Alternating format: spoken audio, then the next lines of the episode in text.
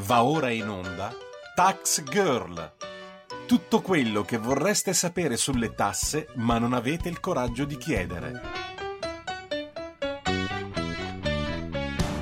Buongiorno e buon sabato mattina, io sono Giorgia Faccione di Bello e questo è Tax Girl, appuntamento settimanale di Radio Libertà con il fisco. Bene, allora una settimana abbastanza intensa eh, dal punto di vista appunto economico perché eh, il governo è stato impegnato da una parte con la mm, delega fiscale e dall'altra con il DEF, quindi l'approvazione del DEF in Consiglio dei Ministri.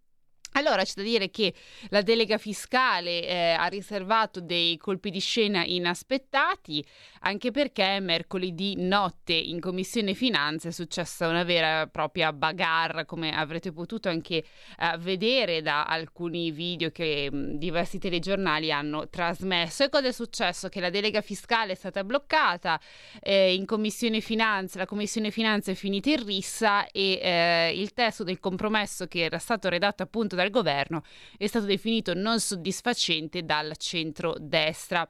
Con questi presupposti si è eh, quindi deciso di sospendere le riunioni che erano state previste per venerdì e per insomma la settimana che deve eh, venire e, e, soprattutto anche ancora una volta la Commissione Finanze sta mettendo sotto pressione il governo eh, Draghi. Come vi ho detto nella nottata di mercoledì eh, in Commissione diciamo i toni si sono talmente alzati che eh, sono volati la campanella del Presidente, i microfoni, i fascicoli del lavoro si è quasi arrivati addirittura mh, alle mani e infatti la seduta è stata eh, sospesa ehm, era stata anche riaggiornata la mattina eh, successiva, ma non c'erano le condizioni eh, politiche, insomma si sperava che quelle fisiche, gli animi si fossero un attimo calmati, ma soprattutto non c'erano le condizioni politiche per mandare avanti eh, una uh, discussione.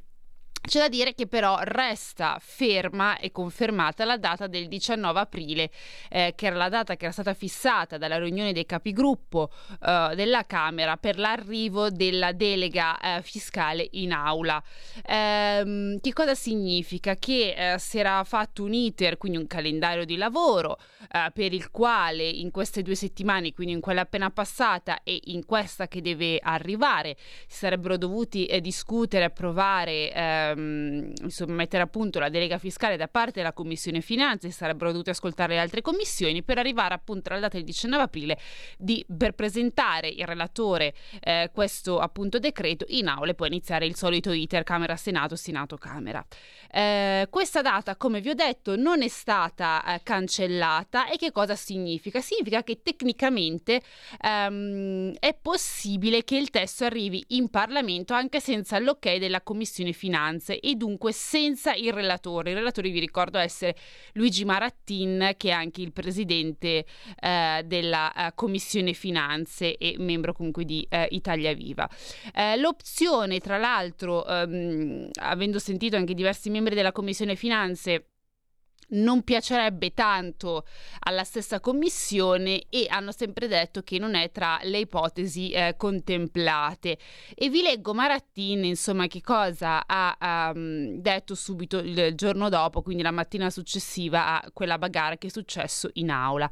Marattin ha detto: Io ho annullato le convocazioni della commissione, le mediazioni le abbiamo fatte fino ad ora e devono, ora devono essere gli altri. Ho rimesso la cosa a Palazzo uh, Chigi. La scelta di porre la fiducia compete al governo. La porta resta aperta se c'è da fare un'ulteriore mediazione la sesta. Io sono qui purché si parli di cose che hanno un senso, conclude. Ehm, tra l'altro qui ci sono versioni abbastanza uh, discordanti perché da una parte c'è un po' insomma quando litigano quando si litiga in una coppia e eh, il, il, fidanzato dice di aver ragione, la fidanzata dice di aver ragione e vabbè ci dovrebbe essere un arbitro per decretare la, la verità dove sta. Perché? Eh, perché in questa nottata eh, di mercoledì particolarmente agitata mh, mm, il centrodestra dice che eh, ovviamente si stavano votando i singoli emendamenti, che sono circa 400, anzi un po' più di 400. Quando si è arrivati a questo emendamento che aveva proposto la Lega su non far pagare l'IMU eh, sulle case che erano state eh, occupate abusivamente oppure che insomma erano inagibili, eh, si, è, insomma, si è scatenata la bagarre perché non si è andato più avanti con il voto. Il centrodestra dice che aveva un voto in più quindi che la votazione sarebbe finita a favore del centrodestra. Io poi il giorno dopo ho sentito anche degli esponenti ovviamente del, del centro-sinistra e loro hanno detto no, non è vero, in realtà eh, la maggioranza ce l'avamo noi come nel catasto che è finito 20, eh, 22-23 a favore del centro-sinistra eh, e quindi non è vero questa ricostruzione che eh, sta facendo la destra. Ora, ehm, la verità sta sempre nel mezzo, quindi eh, quello che, che, conta sono abbastanza i fatti e sta di fatto che Marattin ha sospeso la seduta proprio quando eh, si doveva appunto votare questo emendamento. Ehm, questo ovviamente ha, ha, fatto, ha, fatto, scaldare gli animi perché è stato visto come una presa di posizione da parte del presidente che, eh, della commissione, quindi Marattini, che dovrebbe essere invece una figura diciamo super partes e quindi insomma poi dopo eh, ovviamente eh, quello che è successo, cioè il lancio delle campanelle, dei fascicoli, dei microfoni non è giustificato, però gli animi insomma si sono eh, scaldati. La mediazione tra l'altro di cui parla eh, Marattini, che lui dice la sesta, è stata anche richiesta ricercata anche da tutto il centrodestra. Infatti la Lega e gli altri partiti di destra di governo hanno intenzione di chiedere un incontro al Presidente del Consiglio Mario Draghi eh, con l'obiettivo di evitare aumenti di tasse su casa, affitti e risparmi. Ehm, tra l'altro si pensa che questo incontro ehm, debba avvenire settimana prossima tra lunedì e martedì e eh, fonti comunque di Palazzo Chigi eh, dicono anche che il Premier insomma non l'abbia preso particolarmente bene e che sia eh, molto eh, irritato dal... Insomma, d- dalla situazione in quanto uh, tale. Ha anche ribadito, insomma, l'esecutivo che il governo non ha intenzione di mettere nessuna tassa in più, quindi di aumentare la tassazione, che l'ha spiegato più volte a tutti i ministri e che, insomma, il senso è non si capisce un po' questa opposizione forte della destra. Io vorrei soltanto ricordare che um, la questione, parlo del catasto perché è quello che è stato una delle, de, de, de principali, eh, diciamo, una delle principali gocce che ha fatto traboccare il vaso.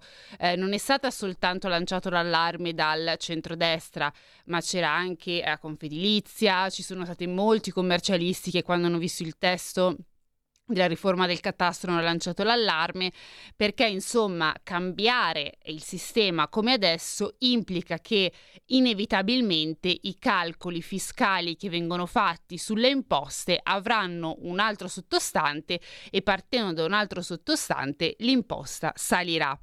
Ehm, quindi eh, ricordo anche che il governo eh, aveva anche, eh, mh, si era anche impuntato sul catasto, aveva detto o approviamo il testo così com'è o il governo, l'esperienza del governo cade e ora mh, anche qui, non so, se vogliamo ragionare eh, con un filo logico, mi pare molto strano una forzatura del genere dove addirittura il governo stesso mette in pericolo, se così vogliamo dire, la sua stessa esistenza per una semplice mappatura del catasto in un momento storico come questo, cioè in un momento geopolitico di forte tensione, dove stanno, insomma, sappiamo tutte la situazione tra Russia e Ucraina e le conseguenze economiche e sociali che sta, che sta scatenando non solo in Europa ma in tutto il mondo. Insomma, per una semplice mappatura, come viene ancora eh, definita eh, dal governo, mi pare molto strano che si sia eh, diciamo andati muro su muro dicendo o si approva questa riforma o, ehm, o noi ce ne andiamo a casa. Ma detto ciò, insomma, Staremo anche a vedere settimana prossima che cosa accadrà. Tra l'altro, vi vorrei ricordare che sul tema del catastro non è soltanto la Lega che sta facendo casino, ma c'è anche Forza Italia. Eh, perché ehm, il Forza Italia ha praticamente detto che, eh, riprendo anche qui i virgolettati, considera eh, dirimente l'impegno preso dal governo a non aumentare le tasse sulla casa così come sui risparmi. Non sosterremo mai alcun provvedimento che nel paese del risparmio immobiliare può colpire le famiglie già provate da due anni di pandemia, da rialzi del prezzo di energia e da materie prime che avranno come effetto un pesante ridimensionamento delle previsioni di crescita. E c'è anche un'altra affermazione che è stata fatta tra l'altro da eh, Forza Italia dove... Mh, lo stesso Tajani eh, diceva come il governo non deve pensare di porre la fiducia sul tema come la delega fiscale, perché insomma eh, sarebbe anche controproducente per la stessa maggioranza, ma soprattutto che non tutto l'articolo del catasto è da bocciare, ma soltanto una parte riferita appunto al cambiamento eh, del, dei sottostanti, quindi del, di come si andrà a calcolare poi il nuovo livello di, anche di futura tassazione. Bene, ma come vi avevo accennato, eh, i problemi non sono, non sono, stati soltanto legati al, alla delega fiscale, ma anche al uh, DEF. Il DEF che vi ricordo che era previsto per la settimana scorsa, non è arrivato perché insomma sono, ci sono stati dei, dei problemi di insomma di, di, di, ritardo e questa settimana finalmente è stato approvato dal Consiglio dei Ministri. Come avevo già accennato, eh, la crescita è stata rivista a ribasso al 3,1%, il deficit è stato confermato al, 5, al 5,6% ed è stata eh, inserita una proroga di 10 giorni sul taglio degli accisi di 25 centesimi per il carburante. Insomma, questi poi sono i punti principali che sono contenuti dentro il DEF che vi ricordo che è stato approvato all'unanimità dal Consiglio dei Ministri eh, insomma di settimana eh, scorsa. Tra l'altro il DEF è stato approvato anche in anticipo rispetto al calendario, eh, insomma al solito calendario e il Ministro dell'Economia ha anche spiegato perché Successivamente dopo Pasqua eh, ci potranno essere, si potrà analizzare e pensare a nuovi aiuti per venire incontro al, a imprese e a famiglie, soprattutto per quanto riguarda il potere di acquisto. Ma novità su novità, perché sempre, non ho questa settimana in realtà, però nel mese di marzo, e quindi gli effetti stanno iniziando a vedere comunque adesso, eh, c'è stata anche un'altra novità che è stata voluta appunto da questo governo e parlo dell'assegno unico universale. Eh, vi faccio una piccola premessa prima di presentare la mia ospite di oggi. L'assegno unico universale va ovviamente a toccare tutte quelle famiglie che hanno figli fino a 21 anni e ehm, va ad assorbire quelli che prima erano tutti i vari bonus e agevolazioni per i figli che erano tutte splittati, quindi tutte separate. Adesso vengono tutte eh, diciamo compresse in un unico assegno che è sempre l'INPS a derogare. Però anche qui insomma ci sono dei problemini e infatti ne andremo a parlare oggi con un'esperta di questo, di questo settore che è appunto Paola Mancini che è esperta come vi dicevo del centro studi dei consulenti del lavoro. Buongiorno Paola. Buongiorno a lei e a tutti gli ascoltatori.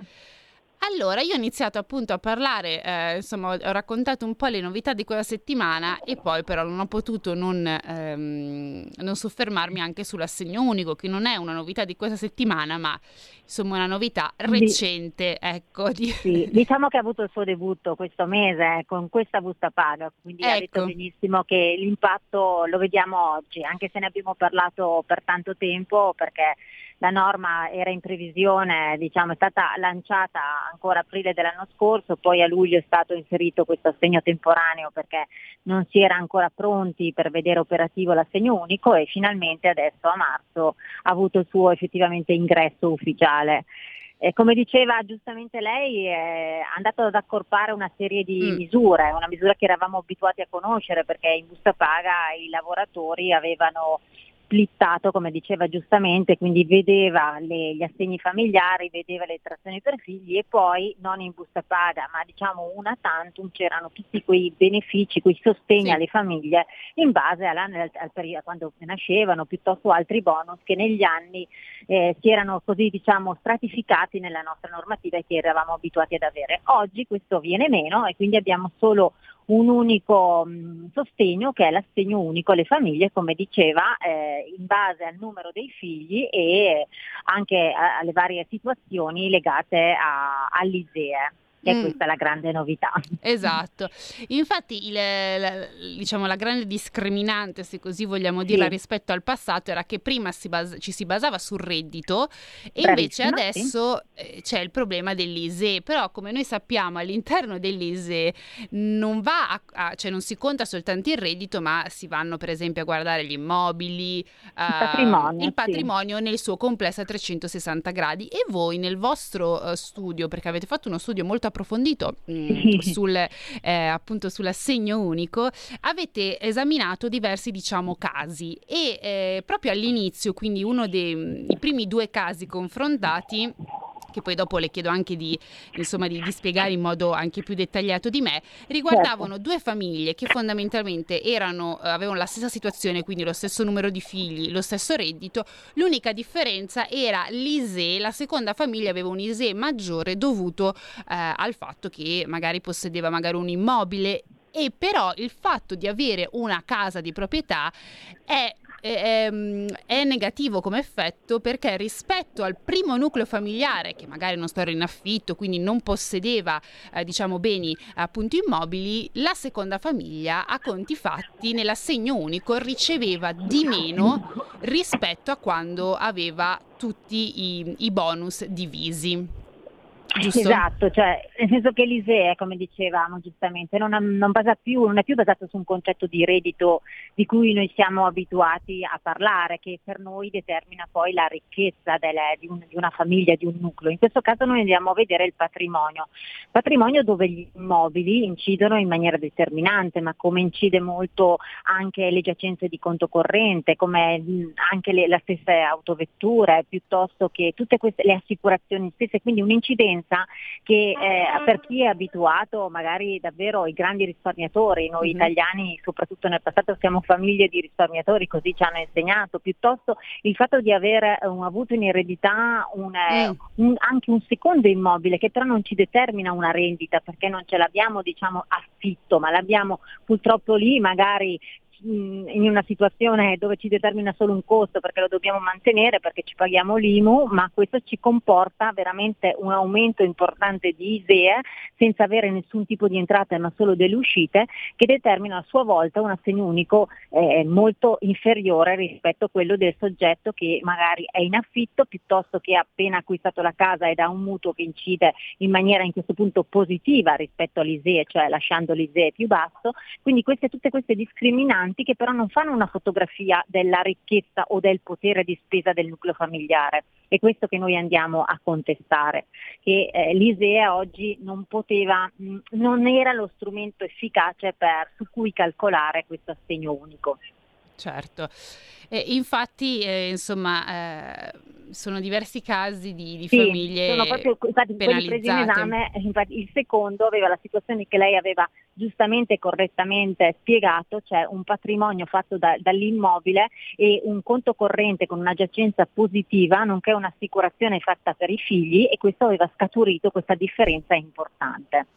Sì, che poi tra l'altro... sono tutte cose che però insomma nella quotidianità le famiglie possono vivere senza essere diciamo eh, famiglie super benestanti. Esatto, ecco. no, esatto. Sono situazioni normali, ecco, perché così l'italiano, la famiglia italiana è abituata cioè, a cercare di, di, avere una casa di proprietà, avere esatto. un risparmio che possa vivergli per la sicurezza, no? la sicurezza quotidiana perché possiamo incorrere in situazioni spiacevoli, avere un'assicurazione che ti protegga, avere una, una, un'auto per poter spostare insomma sono situazioni che, che noi viviamo normalmente. Ecco. Esatto, infatti giustamente come ha anche ricordato lei, tra l'altro e ci tengo a sottolineare, l'Italia è anche uno dei paesi eh, di, dove, di risparmiatori, ma dove anche l'immobile è importante, cioè sopra, rispetto sì, penso sì. ai paesi del nord dove non c'è... A, anche... piace, a me piace sottolinearlo perché eh. la classica Italia, noi abbiamo l'ambizione di avere la casa di proprietà esatto, e esatto. lo, io lo dico con orgoglio, nel senso che ci hanno insegnato questo, ecco, quindi che, che ci piace, insomma ci crediamo a, ad avere nostro, la nostra casa e, e pertanto eh, questo non deve essere una discriminante. Esattamente, infatti non so, rispetto ai paesi del nord dove c'è più anche la, um, a livello proprio anche di, di, di, mentalità di andare in affitto, cambiare casa sì, ogni esatto, 8 anni, sì. noi appunto come anche eh, ha ricordato è, è un nostro, una nostra diciamo cultura avere sì, un'identità, eh, un'identità è un obiettivo di, di vita avere, compra- esatto. riuscirsi a comprare una casa e adesso che si viene penalizzati eh, insomma perché uno magari eh, compra una casa mi sembra veramente un po' follia, ma soprattutto la follia maggiore che ho ritrovato e che mi ha fatto sorridere, ma un sorriso amaro, è che eh, sempre nelle vostre ehm, appunto simulazioni si è notato che l'assegno unico va a vantaggio delle famiglie benestanti, cioè una famiglia che ehm, non presentava l'ISE e contestualmente però ha un reddito molto elevato, in precedenza percepiva mh, pochissime agevolazioni e adesso addirittura ci va a guadagnare.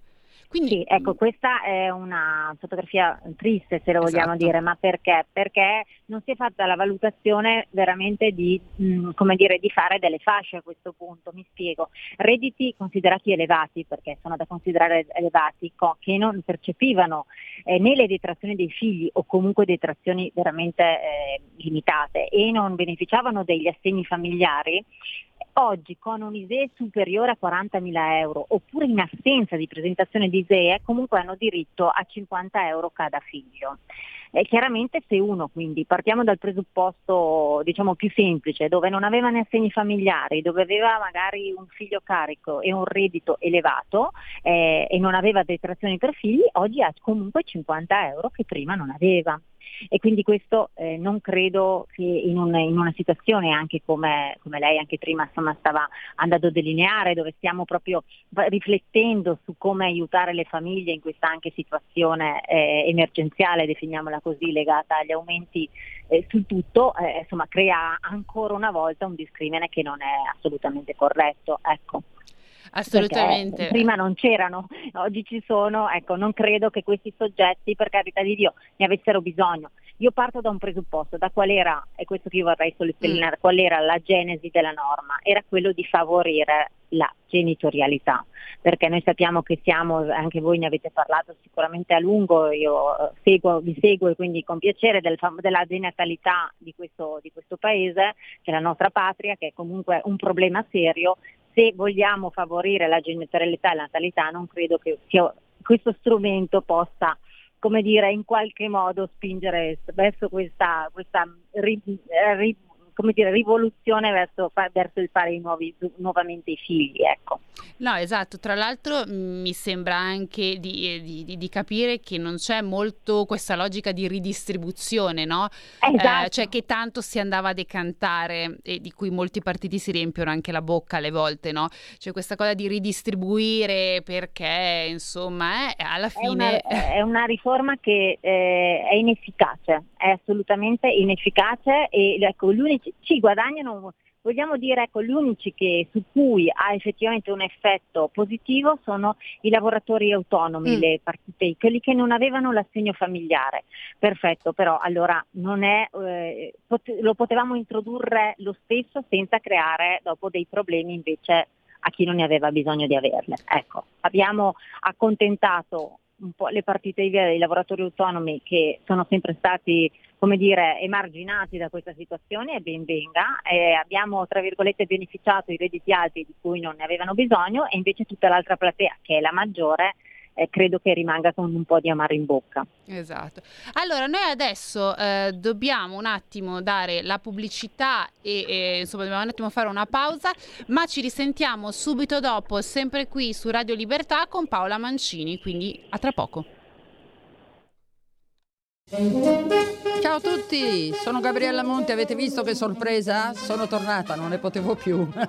Adesso starò con voi tutte le domeniche dalle 15 alle 17. Vi aspetto in tantissimi e sono felicissima di essere tornata. Ciao a tutti e bacini, bacetti e baciotti. E vai, ciao, a presto. La tua radio vi aspetta, non mancate. Bacini, bacetti e baciotti.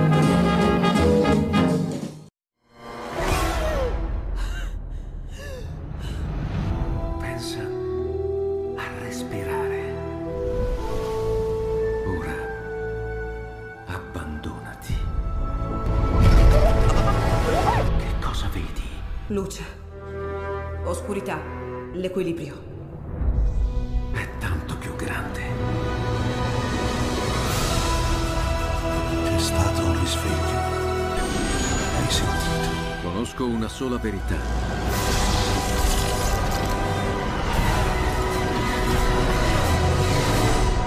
Movie Time ti fa entrare nel vivo del cinema, ti fa sentire come se fossi tu il protagonista del grande schermo.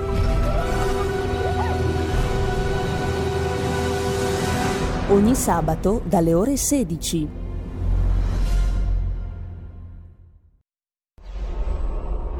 Radio Libertà. Veniamo da una lunga storia e andiamo incontro al futuro con spirito libero per ascoltare tutti e per dare voce a tutti.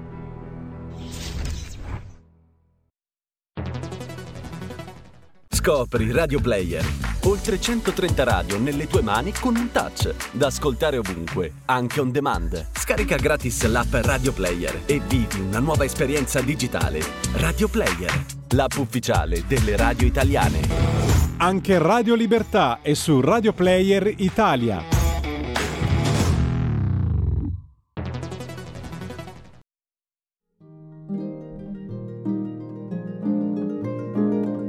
Cari ascoltatori, vi ricordiamo che l'angolo della musica classica, condotto in studio da Auretta Pierotti Cei, cambia orario. Andrà in diretta ogni sabato a partire dalle 13. Appuntamento con la grande musica.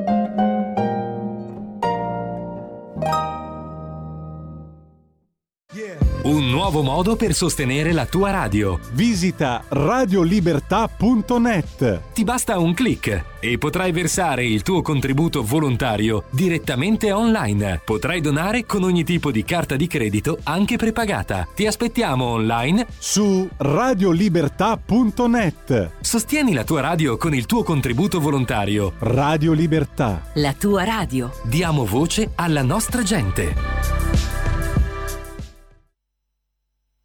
You said you hated the ocean, but you're surfing now. I said I love you for life, but I just sold our house. We were kids at the start, I guess we're grown ups now. Mm. Couldn't ever imagine even having doubts, but not everything works out. No, now I'm out dancing with strangers. You could be casually dating, damn, it's all changing so fast. Así es la vida, sí.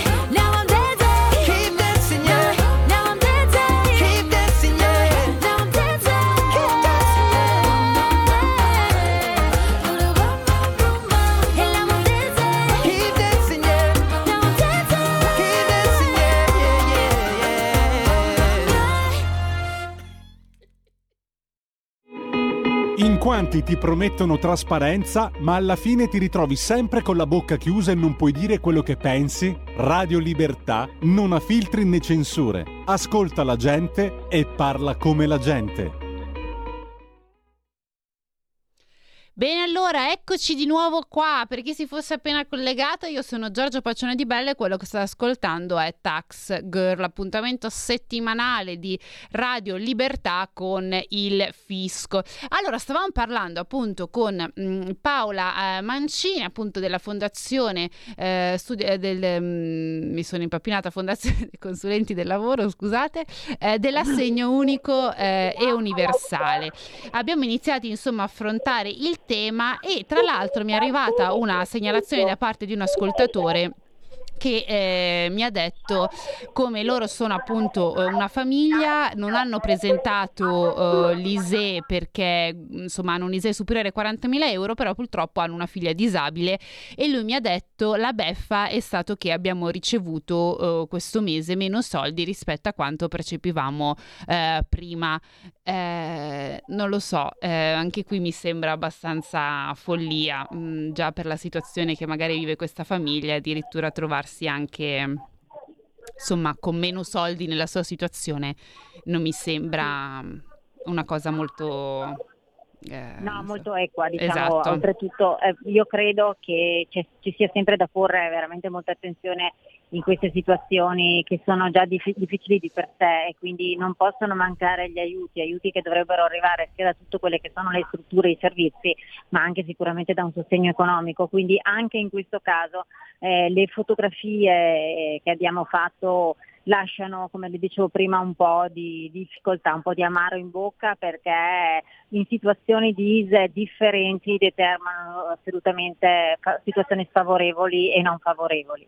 Eh, la, credo e speriamo che si, si correggano mm. ecco, oggi, quindi, però ancora una volta ci troviamo di fronte a dover mettere diciamo, delle clausole di salvaguardia piuttosto che delle situazioni che vanno a tamponare quello che invece si poteva evitare, cioè esatto. facendo a questo punto una riforma corretta dall'inizio, che è quello che come Fondazione Studi abbiamo sempre rimarcato, cioè la disponibilità mm. da parte dei tecnici di essere lì confrontarci perché visto che lei ha proprio questa rubrica interessantissima legata al fisco, sono situazioni talmente difficili che vanno affrontate chi, di chi lo fa di mestiere tutti i tanti giorni e che quindi certo. conosce anche le svariate difficoltà e differenze che si possono incontrare. Ecco.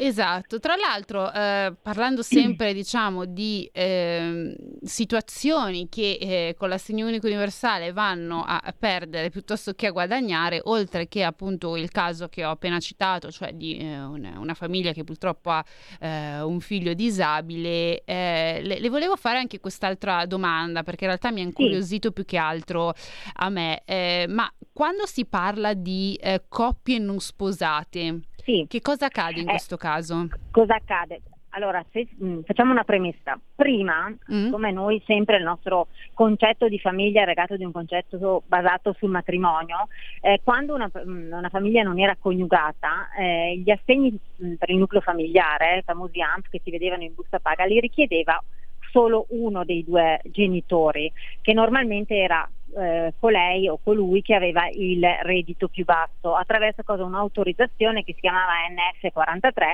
pertanto si considerava solo il reddito di uno dei due genitori okay. Okay? e quindi eh, tra virgolette l'assegno era più elevato. Oggi tornando al concetto che facciamo prima del nucleo e di un nucleo basato su misee, indipendentemente è il nucleo familiare che è il nucleo di chi convive, che è genitore, indipendentemente da essere coniugati o meno. Pertanto eh, anche in questa situazione eh, sicuramente andando diciamo, a considerare un ISEE unico dove si sommano come abbiamo detto il patrimonio, ma in questo caso anche tutti e due i redditi dei due genitori, la situazione non è assolutamente positiva. Ecco, diciamolo, perché cioè, proprio prima era basato sul reddito solo di uno dei due genitori, perché non essendoci coniugati non si consideravano, non si sommavano i due redditi. Okay. E guardi che le posso garantire che spesso determinate famiglie non si sposavano proprio per questo motivo, perché c'erano importi differenti, ma veramente differenti, perché chiaramente se magari la madre era una madre eh, part-time con un reddito eh, diciamo tutto sommato minimo e magari invece il padre aveva un buon reddito eh, e che avrebbe determinato quindi un assegno completamente diverso, eh, si, si andava a chiedere l'autorizzazione solo in capo alla madre e quindi l'assegno aveva eh, differente valore. Certo, invece in questo caso non, non è, è più... È tutto un concetto diverso, esatto, esatto perché l'ISEE considera entrambi i redditi, nonché il patrimonio. Esatto, il problema è proprio il patrimonio. Ma eh, in, in, conclusione le volevo chiedere eh, se mh, un parere proprio a livello anche professionale, sì. essendo comunque sì. anche una tecnica, avendo molto contezza sul, uh, sull'argomento. Eh, se secondo lei, nonostante tutte queste disco- eh, distorsioni, resta pur sempre meglio l'assegno unico universale o forse se eh, secondo lei ehm, si poteva... Non ne avevamo bisogno. Ah, ecco, fantastico. non avevamo, cioè, di, di una riforma di questo tipo non, non ne avevamo bisogno. Mm. Non se ne, eh, avevamo ormai degli strumenti che erano chiari, che erano entrati nelle corde di tutti, quindi facilmente comprensibili, perché anche in questa situazione le posso dire che per quanto ne abbiamo parlato e abbiamo cercato da far da filtro con i datori di lavoro che loro a volte parlassero con i lavoratori, ancora oggi eh, purtroppo c'è molta eh, c'è, mo- c'è, molto timore, c'è molto disorientamento e quindi non ne avevamo assolutamente bisogno a maggior ragione oggi che ci sono così tante luci e ombre su questa situazione non ne avevamo bisogno, ecco, se, partendo dalla genesi che le dicevo prima, non certo. risolve assolutamente nulla se non andando a creare ulteriori diciamo, confusione in, questa, in questo frangente di cui di certo non ne avevamo proprio bisogno. Un'ultima, eh, diciamo, sì. un'ultima, informazione perché all'inizio lei, anzi prima di questa domanda, lei aveva detto che voi come appunto consulenti del lavoro avevate proposto un'altra diciamo, idea, non l'assegno. No, avevamo proposto, noi diciamo sempre in tutti i frangenti, mm. quando ci si vuole fare modificare siccome eh, negli anni abbiamo capito qual è il meglio, della, il meglio, di determinate situazioni e il peggio, sarebbe sempre buona cosa sedersi fermamente a un tavolo e confrontarci, capendo dove vuole arrivare il, il governo, perché chiaramente il potere legislativo è in capo certo. a, a, lui, quindi capire qual è la volontà e da lì cercare di costruire sempre riforme che siano poi eh, comprensibili, eh, adeguate anche mh, meno, meno complicate, perché lei sa che eh, visto che tratta di fisco, che fin qua... Sì, che il governo si diverte che... a fare cose complicate.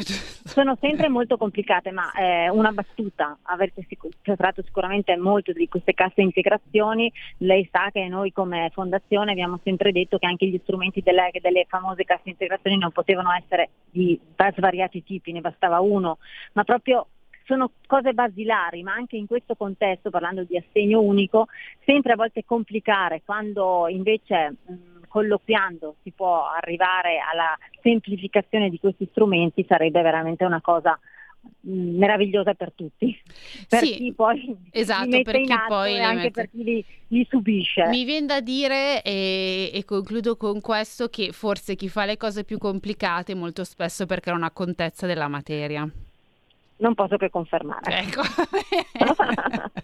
allora, noi siamo arrivati alla fine di chiacchierata appunto con Paola Mancini, che vi ricordo essere un'esperta appunto della Fondazione degli Studi del Consulente eh, del Lavoro, quindi grazie ancora di essere stata con noi questa mattina e di averci insomma spiegato un po' più nel dettaglio questa novità.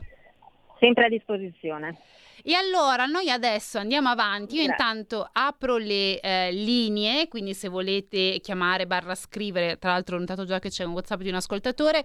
Vi ricordo che il numero da chiamare è lo 02 66 20 35 29, mentre se volete scrivere un WhatsApp è il 346 64 277 56. Allora, eh, vi dicevo che c'era già eh, Sergio D'Alecce che ci stava scrivendo um, in relazione non tanto all'assegno unico universale, ma alla um, a quello che spiegavo io prima, cioè lui ci schie- ci, mi chiede che cos'è la, la, delega fiscale in sintesi. Ma allora Sergio, la delega fiscale, io continuo a parlare di delega fiscale, dico che è molto importante perché è eh, una uh, delega appunto che è un, un, indirizzo, diciamo una sorta di um, menu dove ci sono soltanto i nomi delle portate ma non vedi eh, gli ingredienti di ogni singola portata, ecco per farti capire. Quindi è come se ci fosse scritto, non so, eh, pasta alla nascondino, questa mi diverte molto, pasta alla nascondino, tu vedi il titolo ma non sai sotto che, eh, che cosa contiene la pasta alla nascondino. Comunque si dà un indirizzo al governo di massima, una mappa e poi successivamente il governo dovrà con dei decreti ad hoc ehm, compilare e scrivere tutta la lista degli ingredienti. Quindi cosa significa? Che adesso si sta eh, decidendo ehm, delle novità dal punto di vista fiscale che andranno a modificare il fisco italiano e quindi anche le tasse che tutti noi andremo a pagare da qui per i prossimi 10, 20, insomma, fino a quando non si deciderà di cambiare nuovamente le regole in gioco. Di che cosa parliamo, per esempio? Parliamo della riforma del catasto, quindi di cambiare eh, i valori catastali attuali, oppure parliamo dell'introduzione di un sistema duale. Eh, il sistema duale di tassazione, per esempio, va a colpire anche, ma non solo, parte della ricchezza Penso per esempio a tutta la lotta che si sta facendo adesso sugli affitti. Adesso per esempio ci sono, um, per dare una panoramica, degli affitti calmierati, quindi agevolati che hanno quindi viene richiesto un canone molto più basso e con il sistema duale c'è il rischio che si passi da un 10 a un 15%. Eh, per esempio questi affitti calmierati vengono dati, eh, sono concessi a quelle persone in maggiore difficoltà economica e quindi con la delega fiscale e questo nuovo diciamo, sistema duale c'è il rischio che si vadano ad aumentare ehm, insomma, gli affitti che queste persone debbono pagare, ma eh, si parla anche del fatto che potranno aumentare gli affitti su tutte le altre locazioni, insomma la delega fiscale è un contenitore, un indirizzo che adesso in Commissione Finanze si sta discutendo per dire governo tu devi fare questo, questo, questo e quest'altro. Si parla per esempio di flat tax e per quello che ti dico si sa il titolo ma non si sa gli ingredienti della flat tax per esempio, poi non si sa se eh, visto l'ultima bagarre se alla fine sarà definitivo o meno, però è stato deciso che la flat tax continuerà a esistere. La flat tax è quel regime agevolato, eh, si paga il 15% di tassazione fino a 65.000 euro. Um, e detto ok, il governo ha detto facciamo uno scivolo di altri due anni per tutti quei redditi fino a non si sa quando, si ipotizza che dovrebbe essere fino a 85.000 euro, non si sa. È una tassazione agevolata che passa da 15 a non si sa, quindi dovrà essere ancora deciso se sarà un 20%, sicuramente più alto del 15%, quindi poi con i decreti successivi si deciderà, ok, in questi due anni di scivolo eh, per tutti quelli che superano i 65.000 euro e arrivano a un massimo di ipotesi eh, 85.000 euro, la tassazione sarà di 20%. E questo perché? Perché in questo modo io li accompagno in modo agevolato verso poi il regime ordinario IRPEF, che quindi quello che poi entrano con tutti gli scaglioni che pagano ma tutti quelli che non sono nel, eh, che, che, non pagano senza col, con la flat tax. Quindi è questa la delega fiscale, un insieme eh, di punti che si devono decidere per poi modificare il fisco e di conseguenza le tasse che tutti noi andremo a pagare. Si sta cercando di ridisegnare perché l'obiettivo era la semplificazione del nostro sistema fiscale, mh, mm, eh, cercare di equilibrare alcune situazioni, i risultati insomma adesso non si sa bene quale sarà. I lavori sono fermi, non sono ancora stati convocati tavoli, forse settimana prossima tra lunedì e martedì Draghi incontrerà la, la delegazione del centrodestra ed è per questo che continuate a sentire per esempio che eh, esponenti di Forza Italia, della Lega, di Fratelli d'Italia chi per esso anche il PD stesso eh, continuano a dire non vogliamo più tasse, non vogliamo mettere più tasse sulla casa, non vogliamo mettere più tasse sui, eh, sui risparmi degli italiani eccetera. Tutti questi non vogliamo, non vogliamo o ci saranno sono tutte misure che entrano dentro la delega fiscale, quindi in base a quello che sarà approvato nella delega fiscale ed è per questo che c'è eh, una mm, anche una frenesia così elevata, si deciderà il futuro fiscale di tutti gli italiani. Insomma, spero di essere stata abbastanza chiara. Adesso volevo passare in questi ultimi minuti che ci rimangono a eh, sempre buone notizie, devo dire, qui da noi non ci si annoia mai, eh, perché volevo passare ad una preoccupazione del centro studi di un'impresa. La preoccupazione del centro studi di un'impresa sono ovviamente preoccupazioni dal punto di vista ehm, economico e loro dicono che cresce, nonostante diverse rassicurazioni, la paura per una nuova recessione. Dicono sarebbe la terza in dieci anni, anche se per ora è prematuro parlare di PIL negativo. Come vi avevo visto e vi ripeto, le previsioni eh, di crescita nel DEF sono state riviste a ribasso, ma sono mh, ottimiste al 3,1% per il 2022.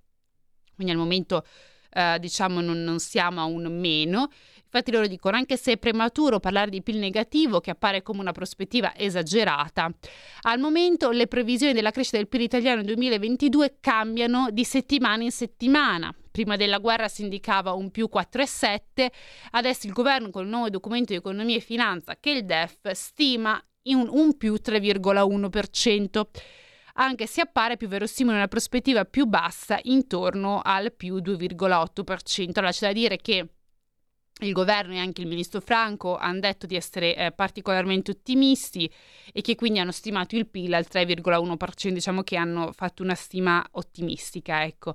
Poi bisognerà vedere se effettivamente si arriverà al 3,1 o al 2,8 come um, ipotizza in modo più realista secondo un'impresa il PIL italiano per quest'anno. Ehm, e quindi loro dicono da, dall'analisi del centro studi di un'impresa emerge che la minore crescita che comunque c'è, perché siamo passati da un 4,7 a un 3,1. Vi ricordo tra l'altro che la previsione del 4,7, noi siamo passati da un 4,7 a un 3,1, un 2,8, insomma quello che vi pare, proprio per la questione guerra, perché la previsione del 4,7 è una previsione che l'aveva fatta la stessa Commissione europea per l'Italia, in un clima dove la pandemia del Covid, diciamo, iniziamo un po' a, a calare, iniziavano a riaprire le attività e si iniziava a normalizzare la situazione e quindi a riprendere un po' la cosiddetta normalità anche della vita economica.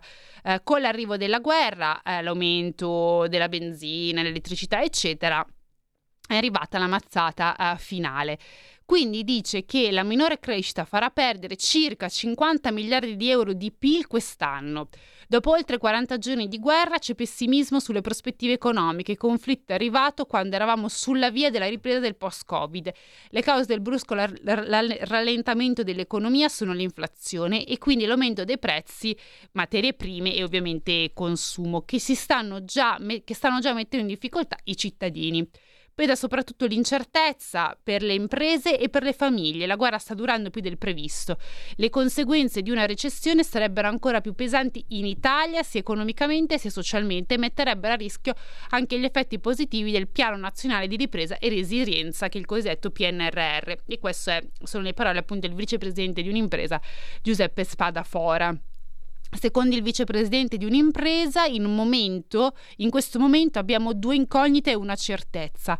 Le due incognite sono la durata della guerra e l'impatto della stessa guerra sulla nostra economia.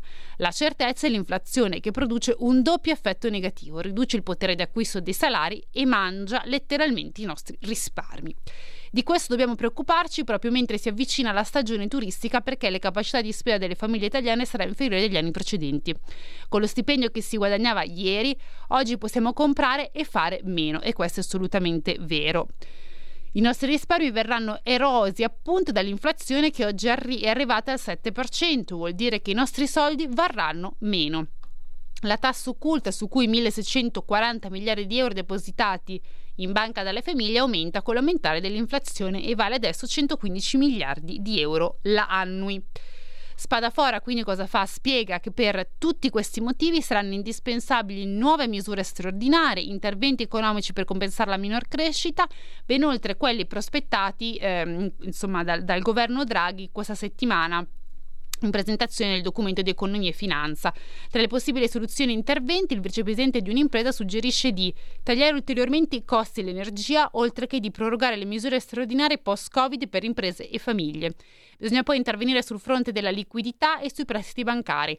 sia con garanzie per i nuovi finanziamenti sia con le moratorie, cioè con la sospensione delle rate dei vecchi prestiti. Aiuti economici vanno mantenuti fino alla fine del 2022 e forse oltre. Quindi questi sono eh, diciamo l'auspicio eh, del presidente di eh, un eh, del vicepresidente scusate di un'impresa. E, e, insomma, eh, una situazione abbastanza difficile. Vi ricordo che il governo Draghi ha detto in conferenza stampa del DEF che eh, dopo Pasqua eh, valuterà delle nuove misure per eh, cercare di non fare erodere il potere d'acquisto del, delle famiglie eh, e per aiutare eh, maggiormente le imprese. Non si sa bene che cosa ha in mente, non si sa se eh, ha in mente di fare nuovo, un nuovo scostamento, insomma i soldi che saranno a disposizione, che saranno messi sul tavolo. Quindi sono ancora molto l'incognite. l'unica, mh, diciamo, misura che abbiamo ed è stata inserita anche nel DEF è stata la proroga, come vi ho detto, del, um, per quanto riguarda il taglio dei, dei 25 centesimi, uh, taglio delle accise di 25 centesimi sul carburante che è stato allungato fino eh, di 10 giorni eh, quindi fino all'inizio di maggio, eh, però più di questo insomma per il momento non è stato uh, fatto. Sicuramente come ha ricordato il vicepresidente di un'impresa con l'inflazione così alta um, c'è un problema, un problema molto molto molto pesante perché i nostri soldi valgono di meno eh, e quindi insomma staremo anche a vedere e a capire che cosa farà il governo e con che forza farà il governo qualcosa. Vi lascio ricordando che lo stesso Premier Draghi ha detto che eh, anche in questo caso deve intervenire l'Unione Europea, quindi l'Unione Europea che deve cercare di supportare i paesi. E insomma, per il momento eh, l'Unione Europea anche in campo energetico ha fatto poco o niente, oserei dire più niente, quindi non so se aspettare l'Unione Europea è un po' come, insomma, sperare, che di speranza vive, disperato muore. Quindi con questo ottimismo noi Noi chiudiamo questo sabato mattina e insomma eh, buon weekend e ci vediamo prossimamente. Avete ascoltato Tax Girl. It's a rich man's world.